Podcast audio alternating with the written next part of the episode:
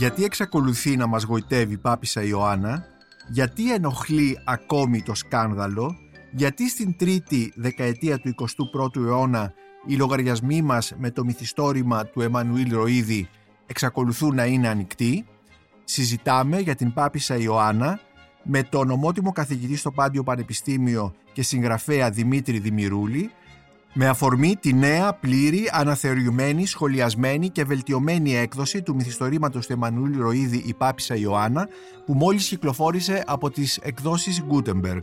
Είμαι ο Νίκος Μπακουνάκης και είναι ένα ακόμη επεισόδιο της σειράς podcast της LiFO Βιβλία και Συγγραφής.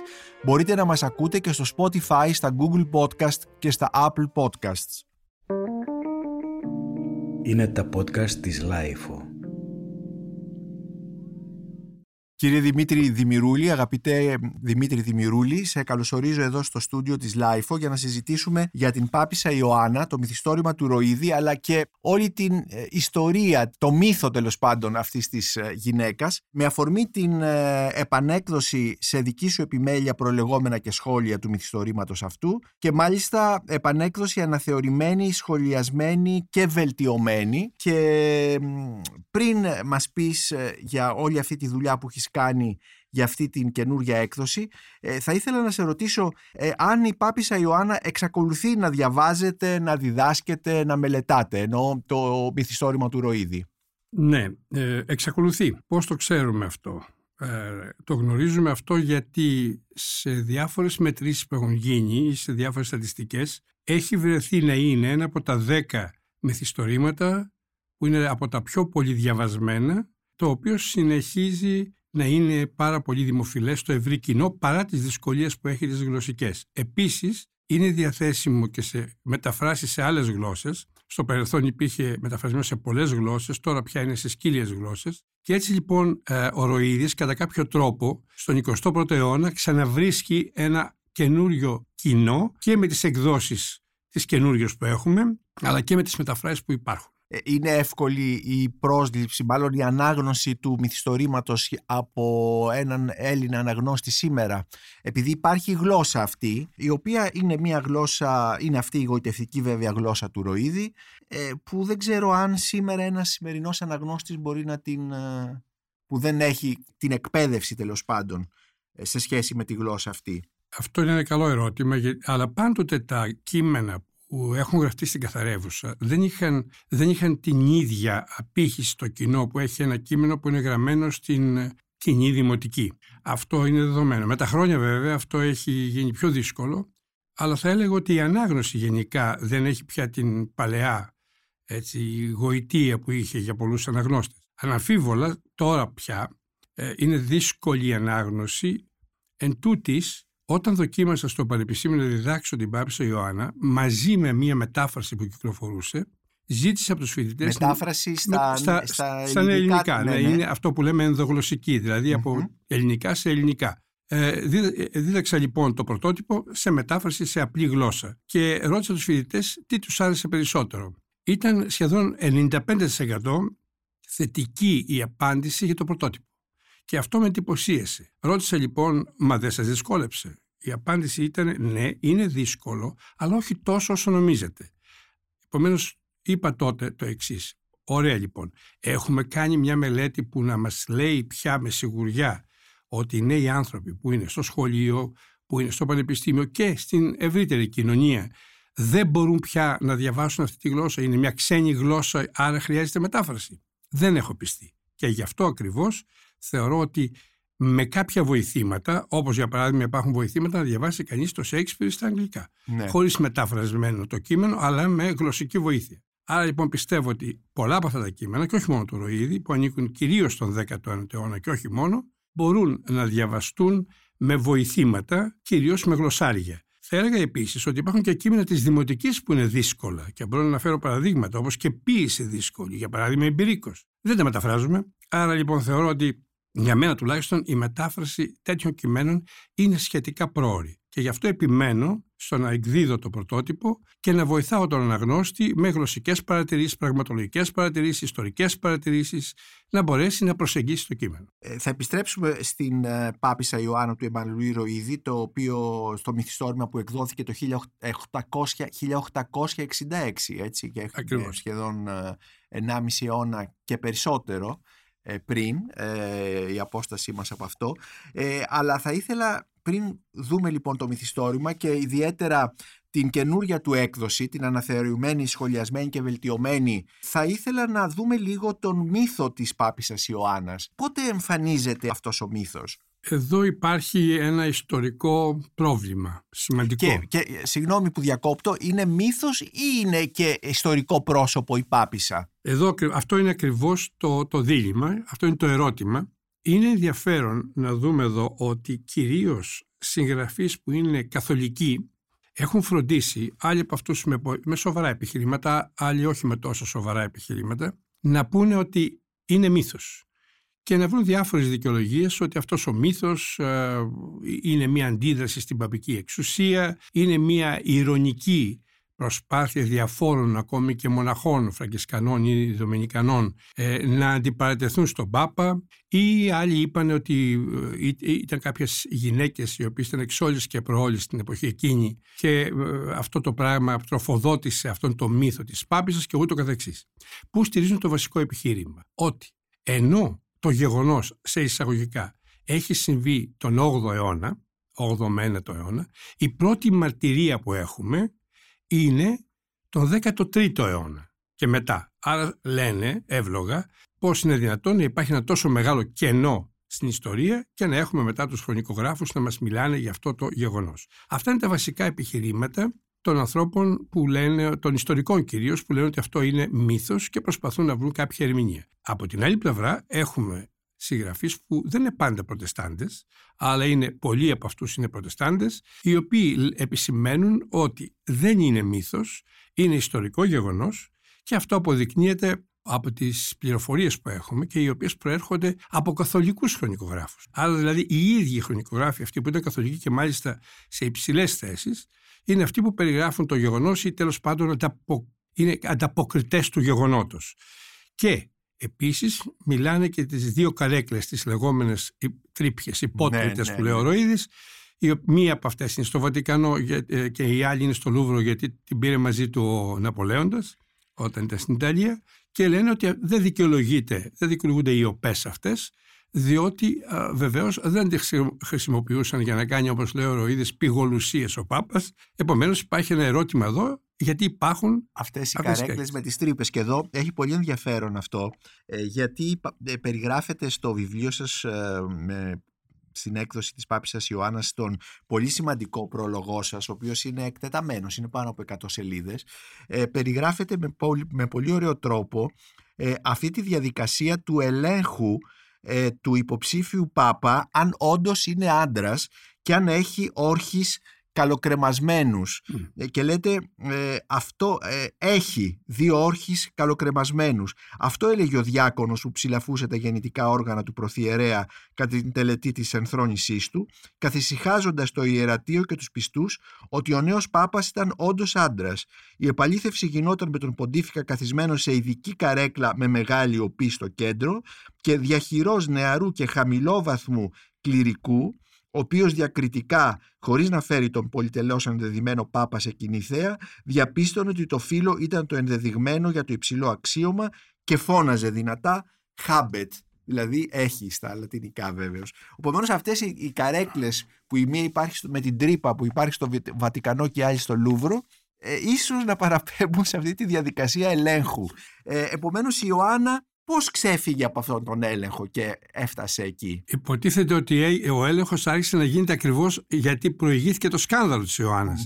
Και από τότε λένε οι ιστορικοί ε, άρχισαν να, να ελέγχουν αυτό το πράγμα μάλιστα λέγοντας στα λατινικά όλη τη φράση «habet duos et bene pendendes» και μπορούμε να συνδυάσουμε δηλαδή αυτό το πράγμα. Έχει δύο και καλοκρεμασμένα. Ναι. Και μπορούμε να συνδυάσουμε αυτό το πράγμα ε, με το εξής, ότι και στα ελληνικά έχουμε μια φράση που δείχνει ότι όποιος το κάνει αυτό είναι σημαντικό πρόσωπο γιατί έχει ελέγξει τον Πάπα και λέμε έχει ε, έπιασε τον Πάπα από τα τέτοια. Α, μάλιστα. Έτσι, έτσι βγαίνει η αυτή φράση, η λοιπόν, φράση ναι, αυτή. Διότι σου Τώρα λέει για σκέψου πόσο σημαντικός είναι, ώστε έχει ελέγξει. Έπιασε τον, Πάπα από τους όρχες τους δηλαδή. όρχες. Δεν, δεν λέμε όρχες, λέμε την Ναι, άλλη ναι, λέξη. ναι, ακριβώς, Α, ακριβώς. από εκεί βγαίνει αυτή η Ακριβώς. φράση. Είναι, ε, μαθαίνουμε λοιπόν συνεχώς. Ε, Ακριβώς. και ε, αυτή η ιστορία είναι πολύ γοητευτική, γιατί είναι τόσες οι αντιπαραθέσεις, τόσες οι δικαιολογίες κλπ., ώστε δεν μπορούμε να καταλήξουμε κάπου. Σήμερα πια επικρατεί η άποψη, καλός ή κακός, ότι κυρίως αυτό είναι ο Μπυρό, ο Γάλλος ιστορικός, όπω έγραψε την καλύτερη μελέτη για την Πάψη Ιωάννα,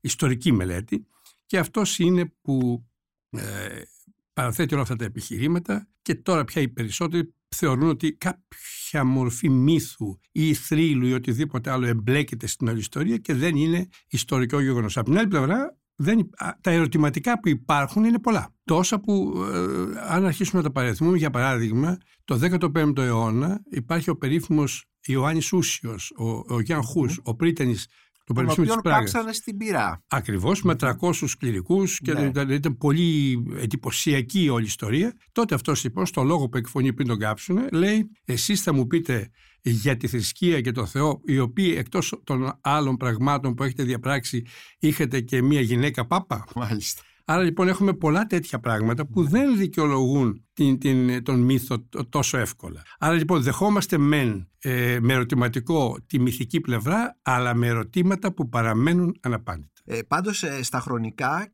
που για την ε, Ιωάννα και τα, οπ- στα οποία βεβαίως αναφέρεστε εκτενώς στον πρόλογό σας μας λέτε ότι η Ιωάννα μάλλον ε, είχε, γεννηθεί, είχε γεννηθεί στη Γερμανία, στη Μαγεντία, στο Μάιντς Στο Mainz. κοντά στη Φραγκφούρτη και από Εγγλέζους γονείς και κάποια στιγμή ε, είχε ερωτευτεί έναν ε, Βενεδικτίνο μοναχό τον οποίον ο Ροίδης ε, τον βλέπουμε στο μυθιστόρημα του Ροίδη ως Φρουμέντιο Φρουμέντιο, ναι. και ήρθαν στην Αθήνα. Ναι. Υπάρχουν, υπάρχουν διάφορες εκδοχές αυτής της ιστορίας. Η σ- Το σίγουρο είναι ότι έχουμε εδώ μία έδωση μεταμφίεσης. Δηλαδή η Ιω- η- λένε οι ιστορικοί ότι υπήρξε η Ιωάννα και για να μπορεί να ζήσει τον έρωτά της με τον μοναχό ντύθηκε και αυτή άνδρας μοναχός ώστε να μην ε, καταλαβαίνουν οι άλλοι μοναχοί το φύλλο. Πολλοί από αυτούς λοιπόν υποστηρίζουν ότι έκαναν αυτό το ταξίδι αλλά δεν έχουμε πολλά στοιχεία γι' αυτό. Ο Ροίδης το εκμεταλλεύεται και ποιητική αδεία τους φέρνει εδώ και βεβαίως προσθέτει πολλά πράγματα α, και από, από την Αθήνα της εποχής προσπαθώντας να πει πώς ήταν η Αθήνα εκείνη την εποχή τον 8ο αιώνα Ναι. ε, σε μια παρακμή κτλ. Αλλά και να βάλει και πολλά άλλα πιπεράτα πράγματα στην ιστορία αυτή, τα οποία παρεμβαίνουν στη σχέση Φρουμέντιου και Ιωάννας και από εδώ βεβαίως να την μεταθέσει μετά στη Ρώμη δεν πάει προς τα εκεί πολύ. Γιατί, Γιατί η Ιωάννα φεύγει και ο Φρουμέντιος βρίσκει άλλη Ρωμένη. Ε, οπότε η Ιωάννα φεύγει για τη Ρώμη και η ιστορία λέει ότι στη Ρώμη πλέον διακρίθηκε για τη σοφία και τη ρητορική της τέχνη. Ο Ροίδης λοιπόν αξιοποίησε πάρα πολύ το, το ζήτημα της Αθήνας Της Αθήνας, ναι. ναι, στο μυθιστόρημά του. Και είναι πολύ ωραία η φράση σας, ε, αφήνοντάς τον, τον ε, ερωτά της δηλαδή, η Ιωάννα, να ζητά παρηγοριά στις αγκάλες νεαράς Πιμενίδος. Ακριβώς. Η Ιωάννα, πάντα με ανδρική αμφίεση, εγκατέλειψε την Αθήνα και εγκαταστάθηκε στη Ρώμη, όπου ίδρυσε σχολή φιλοσοφίας. Ναι. Ε, εδώ, ε, κύριε Δημηρούλη, υπάρχει ε, το μυθιστόρημα πλέον αυτό. Σήμερα να το δούμε μέσα από τις ε, νέες ε, θεωρίες και τα λοιπά που διαβάζουμε τη λογοτεχνία, την, την queer, την gender, ε, όλα αυτά τα πράγματα. Ε, θα λέγαμε ότι είναι ε, τ- θεματικά τρομερά σύγχρονο, γιατί έχει και αυτό το θέμα της, ε, της ρευστότητας, της ταυτότητας. Έτσι, η Ιωάννα, η οποία είναι... ε, ε, ντύνεται αντρικά, όλο αυτό το πράγμα κρύβει την ταυτότητα κτλ. Ε, πώς και δεν μπει- έχει μπει αυτό το μυθιστόρημα μέσα σε αυτή την... ε, Έχει μπει. Έχει μπει. Έχει Μμμ. μπει κυρίως από, από το κίνημα του φεμινισμού. Μάλιστα. Ε, αρκετά ισχυρά. Όχι ακόμη δεν έχει μπει σε, άλλους, σε άλλες περιοχές που αναφέρατε, αλλά σίγουρα από τις φεμινίστες πάρα πολύ και μάλιστα την έχουν αξιοποιήσει και ιστορικά λέγοντας ακριβώς ε, τι παθαίνει μια γυναίκα όταν είναι γυναίκα μέσα σε ένα περιβάλλον ανδρών. Αλλά μ, το ενδιαφέρον εδώ είναι ότι και, και μυθιστορηματικά έχει γίνει αυτό. Από μια συγγραφέα που λέγεται Cross Αμερικάνα η οποία είναι ε, στο μυθιστόρημά της που έγινε και μάλιστα best seller στη Γερμανία και στην Αμερική στη δεκαετία νομίζω του 90 ήταν αυτό. Σε αυτό, αυτή υποστηρίζει, έχει έναν επίλογο που υποστηρίζει φανατικά την πραγματικότητα του όλου γεγονότος και στη, θεωρεί ότι το μυθιστόρημά της στηρίζεται σε ένα ιστορικό γεγονός. Άρα λοιπόν, ναι, έχει αξιοποιηθεί πολλές φορές η Ιωάννα, βέβαια πρόκειται για περίπτωση παρενδυσίας, διότι εδώ η Ιωάννα εξακολουθεί να είναι γυναίκα, απλώς δίνεται ως άντρας γιατί ζει σε έναν απειλητικό κόσμο. Ναι. Άρα για να προστατευτεί από την απειλή δίνεται ως γυναίκα. Και ε, μέσα από αυτό όμως αναδεικνύεται και όλη, ε, όλα τα προβλήματα της Εκκλησίας. Ναι. Δηλαδή όλος ο θεσμός, όλος η εξουσία της, ο τρόπος που την ε, διακινεί αυτή την εξουσία. Και έτσι υπάρχουν αυτοί οι δύο πόλοι. Το γυναικείο ζήτημα από τη μια πλευρά και το ζήτημα το θρησκευτικό από την άλλη. Αυτή, αυτή είναι οι δύο βασικοί πόλοι. Ναι, πάντως ε, όπως σημειώνεται και στο βιβλίο, ε, η, όλος αυτός, όλη αυτή η ιστορία ενσάρκωνε, το, μάλλον παραπέμποντας τον, ε, στον ε, μελετητή, τον Γάλλο μελετητή τον Μπουρό, τον οποίον ήδη αναφέραμε, ότι η, όλη η ιστορία της Πάπισσας ενσάρκωσε τον διαδεδομένο από την Εκκλησία φόβο για τη γυναίκα και κυρίως τον φόβο μιας γυναικείας διείσδυσης στην ίδια την Εκκλησία. Ναι, και αυτό, βεβαίως και αυτό. Αυτό είναι ένα από τα επιχειρήματα των ιστορικών που λένε ότι ο θρύλος αυτός επινοήθηκε ακριβώς για να δείξει πόσο η Εκκλησία ε, είχε το φόβο αυτής της διείσδυσης της γυναίκας στο χώρο της. Αυτό είναι αλήθεια. Υπήρχε αυτή η άμυνα. Και εδώ πρέπει να πούμε ότι μπορεί το μυθιστόρημα του Ροίδη να έχει ως θέμα την Καθολική Εκκλησία, αλλά όλες οι μπηχτές του και όλες οι, τα υπονοούμενα που κάνει και οι σημειώσεις που βάζει συνεχώς γίνεται σχεδόν αθορύβως η σύνδεση με κάθε εκκλησία, άρα και με την Ορθόδοξη Εκκλησία. Ας έρθουμε λοιπόν τώρα στο Ροίδη.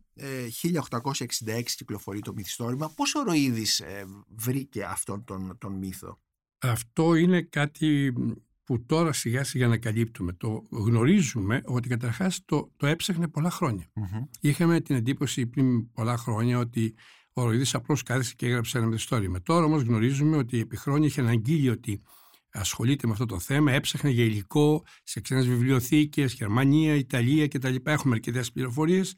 Άρα προετοίμαζε αυτό το πράγμα, δεν γράφτηκε γρήγορα, τουλάχιστον μία τετραετία πρέπει να το προετοίμαζε, άρα μιλάμε για έναν άνθρωπο ο οποίος ήταν 26 χρονών όταν άρχισε, 26-27 χρονών. Και τριαντάρης όταν το, το δημοσίευσε. Ήταν ε, ένας νέος άνθρωπος εκείνη την εποχή. Πώς έφτασες σε αυτό, Έφτασε τυχαία. Διαβάζοντας, είχε μία μανία μεγάλη σε όλη του τη ζωή με το μεσαίωνα και κυρίως με τα χρονικά. Και ψάχνοντας, διάβασε αυτά τα χρονικά και από εκεί εμπνεύστηκε το μυθιστόρημά του. Θα λέγαμε είναι μια αντίληψη με σημερινούς ναι. όρους μεταμοντέρνα. Εντελώς. Με ναι. σημερινούς όρους. Ε, και η επινόηση είναι σχεδόν, ναι. θα έλεγε κανείς, μεταμοντέρνα, γιατί η μυθοπλασία που σχεδιάζει, τη σχεδιάζει πολύ πονηρά. Βάζει πρόλογο, της εντευξωμένης το λέει, βάζει εισαγωγή και μετά το μυθιστόρημα. Άρα μπλέκονται όλα. Άμα βάλει κανείς και τις σημειώσεις στο τέλος, τότε υπάρχει ένα μοσαϊκό περίεργο που ε, όλα, ε, όλα μετακινούνται και αναλόγως πώς θα το διαβάσεις, καταλαβαίνεις και άλλα πράγματα. Αυτό που με εντυπωσίασε είναι ότι διαβάζοντας την εισαγωγή του Ροίδη, είδα ότι είχε κοιτάξει τα πάντα. Τον είχα υποτιμήσει στην αρχή γιατί διαβάζοντας την εισαγωγή δεν πήγα να ελέγξω όλες τις πηγές που αναφέρει. Ναι. Όταν όμως έκανα τώρα την καινούργια έκδοση, είπα θα δω τα πάντα. Οπότε εκεί ανακαλύπτω ξαφνικά ότι με έχει υπερβεί ο Ροίδης. Με έχει προλάβει δηλαδή. Δεν είχα πολλά πράγματα. Όλα αυτά που είπαμε πριν, για το μύθο ή η ιστορία, για το Α, για το Β, για τις καρέκλες, για τον Ιαν Χου. Ένα σωρό πράγματα. Τα ήξερε όλα, τα είπε όλα, τα είχε δει όλα. Άρα εδώ δεν έχουμε μόνο έναν άνθρωπο ο οποίος έγραψε ένα ωραίο μυθιστόρημα, αλλά έναν άνθρωπο ο οποίος έκανε συστηματική έρευνα, πήγε στο Βατικανό, για να βρει στοιχεία και τα το αναφέρει αυτό. Και αυτό λοιπόν ε, ε, που με εντυπωσίασε πολύ είναι ένας νέος άνθρωπος που επινοεί και μία καινούργια γλώσσα για να γράψει για αυτά. Δηλαδή η γλώσσα αυτή δεν ήταν συνηθισμένη και την εποχή. Τι εννοώ, όχι καθαρεύωσα, εννοώ ναι, το ύφος. Το ύφος. Το ύφος. Και αυτό ε, το, το αναφέρετε στη εισαγωγή σας ότι το μυθιστόρημα αυτό υπάρχει σήμερα Δηλαδή εξακολουθεί να μας γοητεύει όχι μόνο για την ιστορία, αλλά για το ύφος και για τον τρόπο με τον οποίο γίνεται η αφήγηση, έτσι. Ακριβώς. Είναι, είναι εντυπωσιακός ε, γιατί αυτό που ονομάζουμε ύφος του ροίδη δεν είναι απλώς ένα πράγμα επιφανειακό που κα, κάποιος παίζοντας δημιουργεί ένα ύφος χαριτωμένο. Αντίθετα, είναι ε, ένα ύφος που πραγματικά είναι δύσκολο κανείς να το μιμηθεί. Γιατί, γιατί είναι ένα ύφος που βασίζεται σε έναν ιδιόρυθμο και ε, ιδιαίτερο αναγνώστη. Δηλαδή, ο Ροίδης είναι ένας αναγνώστης που γράφει. Θα πει κανείς, μα όλοι οι συγγραφείς γράφουν. Όχι με τον τρόπο που είναι αναγνώστης ο Ροίδης. Ο Ροίδης είναι, καταφέρνει να δανείζεται, να κλέβει, να παίρνει από παντού και όλα αυτά που του έχουν καταμαρτυρήσει στο τέλος να τα κάνει δικά του με έναν τρόπο μοναδικό. Αυτό λοιπόν το ύφος είναι το ίδιο το μυθιστόρημα. Χωρίς αυτό θα ήταν μια απλή ιστορία. Γι' αυτό και οι μεταφράσεις δεν πιάνουν. Δηλαδή, αν σε μια μετάφραση πεις ότι έριψε το παπίδιον εις τον Τίβεριν και το πεις πέταξε το παπάκι στον Τίβερι, δεν είναι το ίδιο. Δεν είναι το ίδιο, ναι. ναι δεν είναι ναι. το ίδιο πράγμα γιατί ναι. αρχίζει αυτός ο ρυθμός του ροήδη και χάνεται. Ναι. Εντάξει, αν καταλήξουμε στο τέλος να κάνουμε μεταφράσεις και τα λοιπά, τι θα κάνουμε, θα ζήσουμε και με αυτό. Αλλά ναι. για την ώρα, εγώ δεν θα ήθελα να χαθεί Χωρίς να, να, να, λέω ότι δεν μπορεί ένας λογοτέχνης, ένας συγγραφέας να μεταγράψει το ροίδι. Θα κρυθεί όμως από το αποτέλεσμα. Το αποτέλεσμα, ναι, Το τι θα ναι. κάνει. Τα πάντα είναι. Ε, ε, εκείνο επίσης που έχει σημασία, είπαμε ότι το μυθιστόρημα εκδίδεται το 1866. Έχει σημασία ότι ε, ουσιαστικά αυτός ο, ο Έλληνας συγγραφέας, όχι πολύ γνωστός όπως γράφεται από την Ανατολή, είναι αυτός που φέρνει και πάλι στην ε, επικαιρότητα την, τη λογοτεχνική ε, αξία τέλος πάντων αυτής της ιστορίας, έτσι δεν είναι; Δηλαδή με τον Ροίδη ξεκινάει και πάλι ακριβώς, ακριβώς. Στη, στη νεότερη εποχή η ιστορία της Πάπισσας Ιωάννας. Ναι, με τον Ροίδη ακριβώς ξεκινάει γιατί ε, οι, οι, όλες οι άλλες προσπάθειες ε, δεν είχαν την επιτυχία που είχε ο Ροίδης. Γιατί, Γιατί ήταν παλαιότερες, Βοκάκιος, αυτό παλαιότερα και πια είχαν εξαφανιστεί λίγο πολύ μέσα στο ευρύτερο έργο του καθενός. Άρα η πρώτη φορά που έχουμε ένα μυθιστόρημα με τέτοιο, τέτοια μεγάλη απήχηση είναι του Ροίδη. Μάλιστα ήταν τέτοια επιτυχία που γίνονται κλεψίτυπες εκδόσεις συνεχώς. Μεταφράζεται ακόμη και στα ρουμάνικα, σε άλλες, στα ρώσικα. Οι μεταφράσεις είναι άπειρες που γίνονται τη μετάφρασης αυτής του Ροίδη είναι πολύ δημοφιλές. Στην Ελλάδα, μόνο ότι έχουμε την αποκήρυξη από την Εκκλησία κτλ. κτλ γίνεται best seller. Δηλαδή είναι ένα βιβλίο που βγαίνει συνεχώς σε καινούριες εκδόσεις, πουλιέται.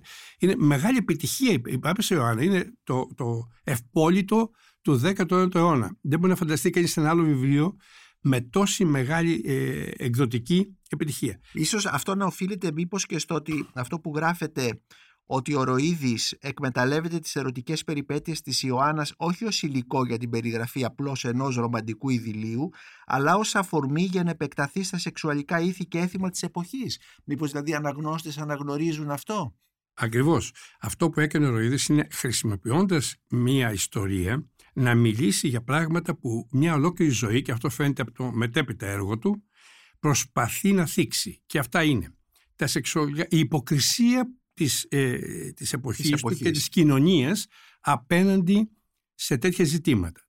Η υποκρισία της Εκκλησίας και του κράτους απέναντι σε τέτοια ζητήματα. Και σε αυτά είναι ε, πάρα πολύ οξύς μέσα στο μυθιστόρημά του. Επίσης εδώ να πούμε ότι ο, αν θυμάμαι καλά τη δεκαετία του 80 στη Γαλλία... 1880. Ναι, 1800, ε, 1800 σωστά. Ε, στη Γαλλία ήταν τόσο μεγάλη επιτυχία της Πάπισσας Ιωάννας που βγήκε ένας περίφημος Αβάσο Ντοβριγί όπως λέγεται, μεγάλο, μεγάλο όνομα της εποχής και είπε αυτός δεν υπάρχει, είναι μια επινόηση κάποιου Γάλλου και τα λοιπά και τα λοιπά. Και ξαναβγήκε η Πάπισσα και ο Ροίδης έστειλε και από την Αθήνα και όμως υπάρχω με, με φωτογραφία και τα λοιπά με όλα τα στοιχεία δηλαδή ότι είναι πραγματικός και δεν είναι κάποιος που κρύβεται πίσω από αυτό το πράγμα. Άρα και στη Γαλλία του τέλους του 19ου αιώνα η Πάπισσα είχε και ε, εκδο... νομίζω τις εκδόσεις έχουμε και με έναν πρόλογο σε μία από αυτές του Λεγκράν του γνωστού βιβλιογράφου κτλ. κτλ. Επομένως δεν ήταν μόνο ε, best seller στην Ελλάδα αλλά και στην Ευρώπη, ιδιαίτερα όμως στη Γαλλία. Ε, το, το μυθιστόρημα αυτό του Ροίδη ε, σίγουρα όπως είπατε ανήκει στις κορυφαίες στιγμές της σύγχρονης ελληνικής λογοτεχνίας είναι όμως και στη κορυφαία στιγμή στην ευρωπαϊκή λογοτεχνία του 19ου αιώνα. Θα μπορούσαμε ναι. Εγώ θα το έβαζα δίπλα χωρίς να θέλω να εξομοιώσω συγγραφείς αλλά από πλευρά ύφους δίπλα στον Swift και στον Stern. Στον όχι, Stern. Ναι, όχι όμως το ίδιο ύψος. Σίγουρα όμως βλέπω, έχει, τους έχει διαβάσει. Παραπέμπει σε αυτούς, τους ξέρει πάρα πολύ καλά χρησιμοποιεί τεχνάσματα δικά τους, μπορεί να μην είναι Λόρεστελ, αλλά όμως ανήκει στη σχολή αυτή. Σε αυτή τη σχολή που, που θα λέγαμε η γραφή δεν μιλάει μόνο με έναν τρόπο, αλλά ταυτόχρονα έχει πολλές εχμές και γυρνάει και στον εαυτό της πολλές φορές και αφηγείται την αφήγησή της. Υπάρχουν αυτοαναφορές μέσα εκεί. Και πολλές φορές αναφέρει τον, τον Stern και τον Swift. Μάλιστα από το Swift έχει πάρει και εκείνο το ωραίο που παίρνει νομίζω από το Gulliver's Travels που παίρνει ένα κομμάτι... Το Gulliver πώς τα είχαμε λέγαμε. Το Gulliver που το λέγαμε παλιά. Στα ελληνικά, ναι. Στα ελληνικά που μιλάει για την κολοκυθοπληγία που περιγράφει μια σκηνή εκεί ο, ο Swift ότι κάποιος φύλαρχος επειδή όταν μίλαγε εκοιμώντουσαν ε, αυτοί που τον ακούγαν είχε μια μεγάλη κολοκύθα και τους εκτύπαγε. Αυτό το κομμάτι το παίρνει χωρίς όμως να παραπέμπει που το βρήκα εγώ και το αναφέρω που, χωρίς να... και ε, είναι από το SWIFT. Ναι. Άρα έχει και πράγματα πάρει από αυτούς, πέρα από την γενικότερη ατμόσφαιρα και το ύφος κτλ. Σε αυτή λοιπόν την κλίμακα, μάλλον σε αυτή τη σχολή λόγω θα τον ενέτασα, χωρίς βέβαια να τον εξομοιώνω με αυτούς τους δύο πολύ ναι. σπουδαίους συγγραφείς. Ε, πάντως ε, η Πάπησα Ιωάννα και το, το μυθιστόρημα βέβαια αλλά και τις, ε, όπως είπαμε η λογοτεχνική αναγέννηση της, του μύθου της Πάπησας έρχεται από τον Ροίδη εξακολουθεί να είναι ένα σκάνδαλο ακόμη και σήμερα και έχει πολύ ενδιαφέρον ε, ένα στοιχείο που δίνεται στην εισαγωγή. Λέτε ότι ακόμη και στο το 1993, δηλαδή πρόσφατα, πριν από 30 χρόνια δηλαδή, ναι. ε, είχαμε, όσο και αν φαίνεται εξωφρενικό, και τη συνδρομή της ιατρικής και της φυσιολογίας στην ερμηνεία της περίπτωσης που αντιπροσωπεύει η Πάπησα Ιωάννα. Το κεντρικό επιχείρημα σε αυτή την απρόσμενη προσέγγιση υποστήριζε ότι ο Πάπας Ιωάννης ο Όγδος ήταν ψευδοερμαφρόδιτη γυναίκα που έζησε σαν άντρας πάσχων από το σύνδρομο ανεπάρκειας του ενζήμου 21 της υδροξυλάσης. το έχω βρει αυτό το κείμενο, το έχω μάλιστα. Ναι, είναι καταπληκτικό. Ναι, είναι καταπληκτικό, ναι, είναι ναι, καταπληκτικό κείμενο, ε, διότι δείχνει ακριβώς ότι η ιστορία αυτή συνεχίζεται και μάλιστα συνεχίζεται και στον 21ο αιώνα μέχρι τώρα που μιλάμε. Δηλαδή φέτος 2023, πέρυσι το 2022 και το 2021 υπάρχουν κείμενα, συνεχίζουν κείμενα επιστημονικά σε ε, ιστορικά περιοδικά κτλ που ε, ακόμη και σε εφημερίδες, εφημερίδες κυρίως αμερικάνικες, που να συζητάνε ακόμη αυτό το ζήτημα. Βρεθήκαν κάποια νομίσματα πριν δύο χρόνια. Ε, τα, τα βρήκαν κάποιοι στην Αυστραλία, στο πανεπιστήμιο που είναι εγώ πριν χρόνια, στο Flinders University, και αυτοί ισχυρίζονται αυτά ε, τα, τα, νομίσματα ε, έχουν την ε, ονομασία της Πάπισσας και αναφέρονται σε αυτή. Υπάρχει μια διαφωνία εκεί. Άρα λοιπόν το θέμα αυτό επανέρχεται συνεχώς. Μάλιστα βρήκα ότι τώρα υπάρχει στη Μεβούνη, τώρα που μιλάμε δηλαδή, υπάρχει και ένα καφέ που λέγεται Pop John. ναι, καφέ που κανονικά το βρίσκει κανείς στο διαδίκτυο. Υπάρχει φωτογραφία με το μωρό της πάπησα κτλ, κτλ.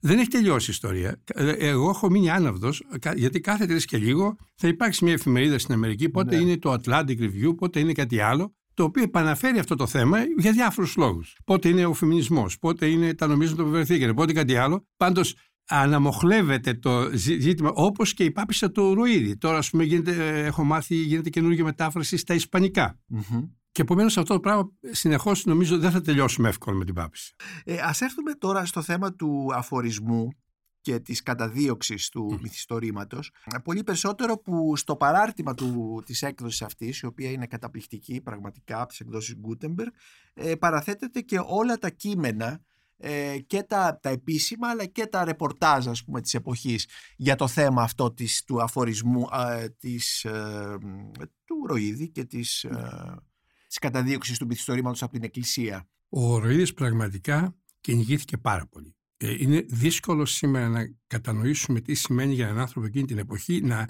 καταδιώκεται από την Εκκλησία και τον εισαγγελέα, δηλαδή με κακούργημα κτλ. κτλ.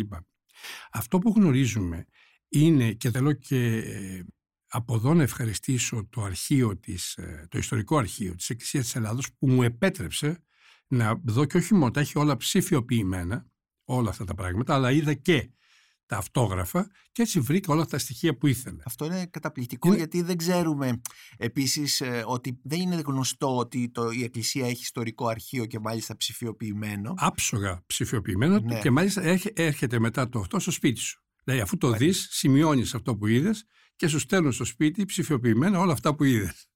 Τα οποία είναι, τα έχω αυτή τη στιγμή στη διάθεσή μου και ήταν μεγάλη. Με, με εξυπηρετήσαν πάρα πολύ και ψάξαμε και με τους υπεύθυνους πολύ να βρούμε όλα τα στοιχεία. Τι βρήκαμε; Βρήκαμε κάτι που μέχρι τώρα ε, δεν γνωρίζαμε. Όταν πέθανε ο Ροίδης το 1904, βγήκαν διάφορες εφημερίδες και είπαν ότι πριν πεθάνει πήγε ο Μητροπολίτης Αθηνών κτλ. Και, και, και κατά κάποιο τρόπο ανέρεσε τον αφορισμό. Όλοι λοιπόν πιστεύαμε, και δυστυχώς αυτό το πιστεύουν πολύ για τον Καζατζάκη για παράδειγμα, ναι. ότι ο Ροίδης όπως και ο Καζατζάκη έχουν αφοριστεί. Αυτό δεν έχει συμβεί. Τι έχει συμβεί; Ασχέτως τι γράφουν οι εφημερίδες εκείνης της εποχής, ναι. τι έχει συμβεί; Ότι πράγματι η Εκκλησία αποκήρυξε το βιβλίο χωρίς όμως να αφορήσει τον συγγραφέα. Ναι. Άρα τι έγινε όμως, επειδή αποκήρυξε το βιβλίο, ε, έγινε ο συνειρμός ότι αφού το βιβλίο είναι κατά κάποιο τρόπο αφορισμένο, άρα αποκηρυγμένο, είναι και ο συγγραφέας του αποκηρυγμένος. Άρα μιλάμε για μία αποκήρυξη σε μορφή αφορισμού του βιβλίου, πράγμα που έχει συμβεί και με τον Κωνσταντζάκη, αλλά όχι του ίδιου του συγγραφέα. Του συγγραφέα. Αυτά φάνηκαν από εκεί. Φάνηκαν όμως και άλλα πράγματα. Ότι η καταδίωξη του Ροίδη συνεχίστηκε. Δηλαδή, μέχρι και το τέλος, ο καημένος έφτασε σε ένα σημείο να λέει: Με κυνηγάνε για το νεανικό μου αμάρτημα. Θεωρούσε την Πάπησα Ιωάννα. σω γι' αυτό, όπως γράφετε στο βιβλίο σας, μεγαλώνοντας δεν είχε και τόση διάθεση να υπερασπιστεί το βιβλίο του. Ακριβώς. Ακριβώς. Δεν είχε διάθεση να το υπερασπιστεί γιατί; Υποψιάζουμε ότι υπήρχε κι άλλος λόγος. Διότι με την Πάπησα Ιωάννα σκεπαζόταν όλο το άλλο έργο του. Δηλαδή, όλοι μιλάγανε γι' αυτό και δεν δίναν προσοχή στα άλλα που έκανε. Και στα μεταγενέστερα. Στα μεταγενέστερα ναι. έργο του, ναι, ναι. Ο Ροίδης, ε, εδώ πρέπει να το πούμε αυτό, ότι ο Ροίδης είναι ένα, ένα πράγμα μεταχμιακό. Δηλαδή, δημοσιογράφος, κριτικός, συγγραφέας και μυθιστόρημα και διήγημα. Τι είναι από όλα αυτά; Είναι όλα αυτά. Ε, δεν μπορεί κανείς να. και, και σήμερα ναι. υπάρχουν άνθρωποι που πραγματικά κινούνται με ένα είδος μερκούριο ή, ε, τρόπο σε όλα αυτά τα, τα πεδια και δεν έχουν αποφασίσει πού ακριβώς ανήκουν. Ο πολλή κόσμος βέβαια το ξέρει περισσότερο ε, ως μυθιστοριογράφο. Αλλά γνωρίζουμε ότι είναι και υπέροχος κριτικός. Σε αυτή την Για να επανέλθω λίγο στην Εκκλησία. Ε, τι έγινε μετά. Τον κυνηγήσαν πάρα πολύ. Υπήρχε ένας ε, Μητροπολίτης Μακάριος από την Καριστία. Αυτός έδινε μάχη καθημερινή εναντίον του Ροίδη ε, έχασε πάρα πολλά πράγματα από τη ζωή του που την έννοια ότι δεν μπορούσε να κάνει τίποτα άλλο παρά μόνο να ασχοληθεί με αυτό. Είχε κακούργημα να αντιμετωπίσει. Δεν έχουμε βρει, έχουμε βρει το κατηγορητήριο, το δημοσιεύω εγώ, αλλά δεν έχουμε βρει πώς απαλλάχθηκε, γιατί προφανώς δεν μπήκε φυλακή. Δεν έχουμε κάποια στοιχεία γι' αυτό.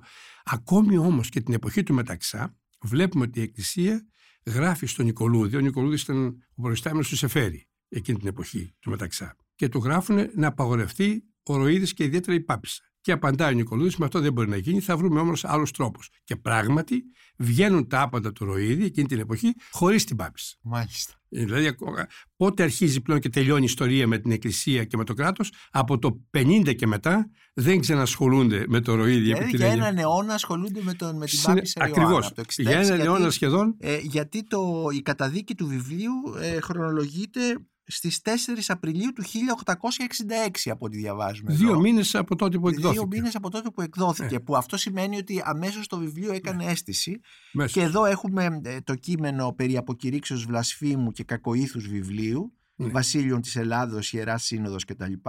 προς τους κατά την επικράτεια σεβασμιωτάτους ιεράρχας και έχει ενδιαφέρον η, η διατύπωση μυθιστόρημα τι, ναι. κάποιο μυθιστόρημα ναι, ναι. δηλαδή, επιγραφόμενον η Πάπησα Ιωάννα, η Σύνοδος απεκήρυξε το περίο λόγους μυθιστόρημο και παρέδοκεν αυτό το αναθέματι ως αντιχριστιανικών και κακόηθες. Ακριβώς. Και αυτό... Από τότε λοιπόν για έναν ολόκληρο αιώνα για έναν αιώνα και, με και μάλιστα είχε, η, η, Εκκλησία ήταν πολύ προσεκτική. Ζήτησε πριν, ε, πριν το κάνει αυτό τη γνωμοδότηση τριών καθηγητών ε, του Πανεπιστημίου και αυτή τη γνωμοδότηση την βρήκα και την έχω μέσα στην έκδοση γνωματεύουν τρεις καθηγητές και με βάση αυτή τη γνωμοδότηση βγάζει αυτή την αποκήρυξη. Ε, ας έρθουμε τώρα και στην, ε, στο, στην παρούσα έκδοση της Πάπισσας ε, όπου γράφεται ότι είναι ε, πιστή και βελτιωμένη αλλά λύωτη αλλά και συμπληρωμένη ε, πρόκειται για ουσιαστική και όχι τυπολατρική πιστότητα όσον αφορά στην ναι. έκδοση.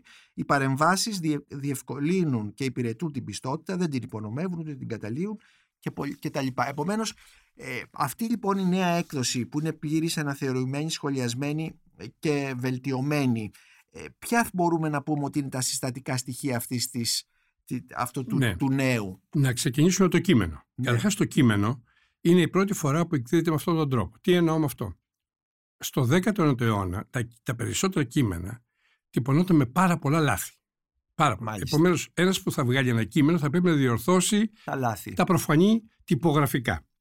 Δεύτερον, υπάρχουν λάθη τα οποία αναφέρονται στο τέλος του βιβλίου ή στις επανεκδόσεις που πρέπει να, τις, να τα ενσωματώσεις γιατί είναι παροράματα όπως τα λέγανε τότε. Μμμ. Υπάρχει όμως και αντίτυπο στη Γενάδιο που ο Ροίδη με το χεράκι του διόρθωσε την Πάπησα Ιωάννα. Άρα πρέπει να ενσωματώσεις και αυτές τις διορθώσεις. Και επιπλέον, τι έχουμε, πολυτυπίε. Δηλαδή το ίδιο πράγμα, σαξονία με όμικρον ή με ωμέγα. Άγιος πότε ολόκληρο το Άγιος, ο Άγιος πότε με άγ και τελεία. Όλα αυτά λοιπόν τα είδα ένα-ένα. Και άρα φύγανε οι πολυτυπίε, φύγανε τα λάθη, ενσωματώθηκαν οι διορθώσεις και επομένως για πρώτη φορά αυτό το κείμενο, επειδή το ξαναχτυπήθηκε από την αρχή εντελώς, ώστε να μην επαναληφθούν τα παλιά λάθη, προσέξαμε ακόμη και την στίξη, τα πάντα. Είχα την βοήθεια εδώ της διορθώτριας της αρετής Μπουκάλα, η οποία, Αρετής Μπουκάλα, ναι. το οποίο το κοίταξε πάρα πολλές φορές και με βοήθησε πολύ για να μπορέσουμε αυτό το κείμενο να είναι αξιόπιστο πια. να- ε, σε τέτοιο βαθμό που να μην μοιάζει με, κα- με κα- μια άλλη πάπισσα που κυκλοφορεί. Μάλιστα. Δεν θα βρείτε την ίδια πάπισσα. Είναι άλλη πάπισσα. Ένα είναι αυτό. Το άλλο είναι σημειώσεις. 160 σημειώσεις, μεγάλες σημειώσεις, ενδιαφέρουσες. Είναι σχεδόν σαν να διαβάζεις το μυθιστόρημα και όπως σήμερα πατάς ένα ε, link και σου βγάζει, ε, Ναι, βγάλει ναι, κάπου ναι, αλλού. ναι, ναι. Ναι, αλλά ο Ροίδης όταν το έβγαλε και αυτό δυστυχώς το ακολουθήσαν όλες οι εκδόσεις έως τη δική μου, τι κάνανε; Πήγαινε στη σημειώση. Ωραία, πώς θα τη βρεις στη σημείωση. Δεν υπήρχε μέσα ένδειξη. Έπρεπε να πας στη σημείωση και εκεί έχει μια φράση που σε έπρεπε πίσω στο κείμενο. Άρα ήταν αδύνατο να βρεις τη σημείωση όταν τη χρειαζόσουν. Τώρα λοιπόν όλες οι σημειώσεις, υπάρχει ένδειξη μέσα στο κείμενο, 1, 2, 3 μέχρι το 160, που σε παραπέμπει αμέσως όταν διαβάζεις, σε παραπέμπει στη σημείωση ώστε να Στο συ- link θα στο λέγαμε. link ας πούμε Ναι. για να σε συνδέσει. Ναι, ναι, ναι. Μετά υπάρχουν ε, υπο, υπο, υπο, υποσελίδιες σημειώσεις του Ροίδη. Αλλά Ναι. και δικές μου. Σε, ε, δια, διαφοροποιούνται οι δικές μου από το Ροίδη. Από το ροίδι, ναι. Αυτές οι σημειώσεις όμως, εδώ ήταν το μεγάλο ρίσκο. Έπρεπε να βρω όλα τα βιβλία που είδε ο Ροίδης και να λέει ο Ροίδης, ας πούμε, ο, ο κύριος Βήμα, ε, με γιώτα, ο κύριος Βήμα που έχει γράψει για την Πάπησα. Ποιος είναι ο κύριος Βήμα, με γιώτα. Άντε να τον βρεις αυτόν τώρα στα λατινικά, τι έχει γράψει. detective, εργασία detective. Εντελώς. Ναι, και, ναι, ναι. και πολύχρονη. Βρήκα λοιπόν όλα αυτά τα βιβλία και βέβαια μέσα σε, με αγγείλε έχω βάλει ημερομηνίες, ονόματα, αυτά κτλ. Μεσαιωνικά πάρα πολλά, λατινικά πάρα πολλά. Αλλά έπρεπε να μεταφραστούν. Α, Γαλλικά, αγγλικά, λατινικά, έτσι ώστε ο αναγνώστης να μην ταλαιπωρηθεί. Άρα λοιπόν μιλάμε, και αυτά που λέω τώρα είναι λίγα, γιατί υπάρχουν και πολλά Ναι. περισσότερα που έχουν γίνει. Το γλωσσάρι δεν είναι μόνο κάτω, στις, ε, στο, τε- στο κάτω μέρος της σελίδας. Για, για να μην ταλαιπωρείται ο αναγνώστης, είναι και στο τέλος ολόκληρο το γλωσσάρι. Ώστε όταν επαναλαμβάνεται μια λέξη, θα, δεν- εγώ δεν βάζω ξανά υποσημείωση, γιατί Ναι. την έχω βάλει προηγουμένως. Μπορεί να πάει πίσω στο γλωσσάρι και να δει. Υπάρχει βιβλιογραφία. Υπάρχουν ε, και ξενόγλωση και ελληνική. Ε, και αυτά είπαμε ότι είναι. Ας πούμε πέφτω τώρα πάνω Ναι. στο φι, διαβάζω ε, γλωσσάρι, φιλάγραυλος, αυτός που αγαπά την αγροτική ζωή, για παράδειγμα, Μμ. φιλαστρόκα, ασυναρτησία, ανοησία, Ναι, ε, φλεβοτομό, κάνω αφέμαξη, χαράζοντας τις φλέβες, φλιά, το κατόφλι, φρα, φροκαλομάνικο, το κοντάρι της κούπας, δηλαδή το, κο- του φρόκαλου που λέμε σήμερα και τα λοιπά. Οπότε ακόμη και το λεξιλόγιο πίσω δια- μπορεί να διαβαστεί επίσης αυτόνομα. Ε, Εγώ πολλές φορές το Μάλιστα, κάνω αυτό με πολύ ωραία, βιβλία. ναι. Διαβάζω λεξιλόγια γιατί Ναι. πραγματικά εντυπωσιάζομαι. Και είναι, είναι, πρα- είναι, ο πλούτος ο γλωσσικός είναι καταπληκτικός γιατί μπερδεύει και άλλες λέξεις ξενόγλωσσες δημοτικές και τα λοιπά και εχμές που, ε, σε ανθρώπους που ζούσαν εκείνη την εποχή ή σε καταστάσεις εκείνης της εποχής πάντα πετάει σε, σε μια σημείωσή του κάτι για αυτό το θέμα. Ε, παίζει πολύ με τον αναγνώστη γιατί όταν γράφει τη εντευξωμένη προσπαθεί να τον πάρει με το μέρος του ε, και με την εισαγωγή του λέει μπορείς την παρακάμψεις την εισαγωγή διότι το κάνω μόνο και μόνο για να δείξω την αλήθεια αυτών που λέω. Ναι, Άρα είναι ένα παιχνίδι η, η γάτα με το ποντίκι. ναι. Και αυτό επίσης είναι στοιχείο μεταμοντέρνου που το Βεβαίως, βρίσκει κανείς ναι. προθύσταρο εντελώς. Δηλαδή, ένας συγγραφέας ο οποίος συνεχώς έχει την έγνοια ε, πώς θα παίξει με τον αναγνώστη. Δεν είναι καθόλου αθώος δηλαδή. Δεν γράφει Ναι. αυθόρμητα. ναι. Και ο Ροίδης δεν ήταν ποτέ σε αυτά τα ζητήματα. Πολύ ακριβώς. Λοιπόν, ε, κύριε Δημήτρη Δημηρούλη, αγαπητέ Δημήτρη Δημηρούλη, ευχαριστώ πάρα πολύ για αυτή τη συζήτηση με αφορμή την επανέκδοση σε δική σας επιμέλεια του, της Πάπησας Ιωάννας του Εμμανουήλ Ροίδη. Ε, θα ήθελα όμως να πω και μ, στους- για τους ακροατές αυτού του podcast ότι αυτό τον καιρό βρίσκεστε σε μια επικαιρότητα εκδοτική γιατί σχεδόν ταυτόχρονα με την Πάπησα Ιωάννα κυκλοφόρησε και η μετάφρασή σας μάλιστα σε δίγλωση έκδοση, ε, του, του τραγουδιού του εαυτού μου, του περίφημου αυτού έργου του Walt Whitman, του τόσο επιδραστικού Αμερικανού ποιητή του 19ου αιώνα, επίσης από τις εκδόσεις Gutenberg. Ε, εδώ να πω κάτι. Ίσως είναι παγκόσμια έκδοση υπό ποια έννοια; Υπό την έννοια ότι δεν θα βρείτε εύκολα, ακόμη και στα αγγλικά, την πρώτη εκδοχή του ποίηματος και την τελευταία στην ίδια Γιατί; Γιατί έχει μεγάλη σημασία πώς το έγραψε όταν το πρωτοέβγαλε το 1855 και πώς όταν πέθανε, πριν πεθάνει το 1891 είναι η άλλη εκδοχή που είναι με, εντελώς κατανεμεμένη σε 52 μέρη κτλ. Άρα λοιπόν έχει, έχει, υπάρχουν και οι δύο εκδοχές. Δεν υπάρχει μόνο μία εκδοχή ναι. ε, του, του ποίηματος. Του ποίηματος του Walt Whitman. Σε εκδόσεις Gutenberg και αυτό. Ναι, ναι. Ευχαριστώ λοιπόν για αυτή τη συζήτηση. Και εγώ ευχαριστώ. Είμαι ο Νίκος Μπακουνάκης και ήταν ένα ακόμη επεισόδιο της σειράς podcast της LIFO, βιβλία και συγγραφής ε, με καλεσμένο τον καθηγητή και συγγραφέα Δημήτρη Δημηρούλη με αφορμή την ε, επανέκδοση της Πάπισσας Ιωάννας του Εμαλού Ροίδη σε δική του ε, επιμέλεια και έκδοση. Μπορείτε να μας ακούτε και στο Spotify, στα Google Podcasts και στα Apple Podcasts. Ηχοληψία, επεξεργασία και επιμέλεια Γιώργος Ντακοβάνος και Μερόπη Κοκκίνη. Ήταν μια παραγωγή της Lifeo. Είναι τα podcast της Lifeo.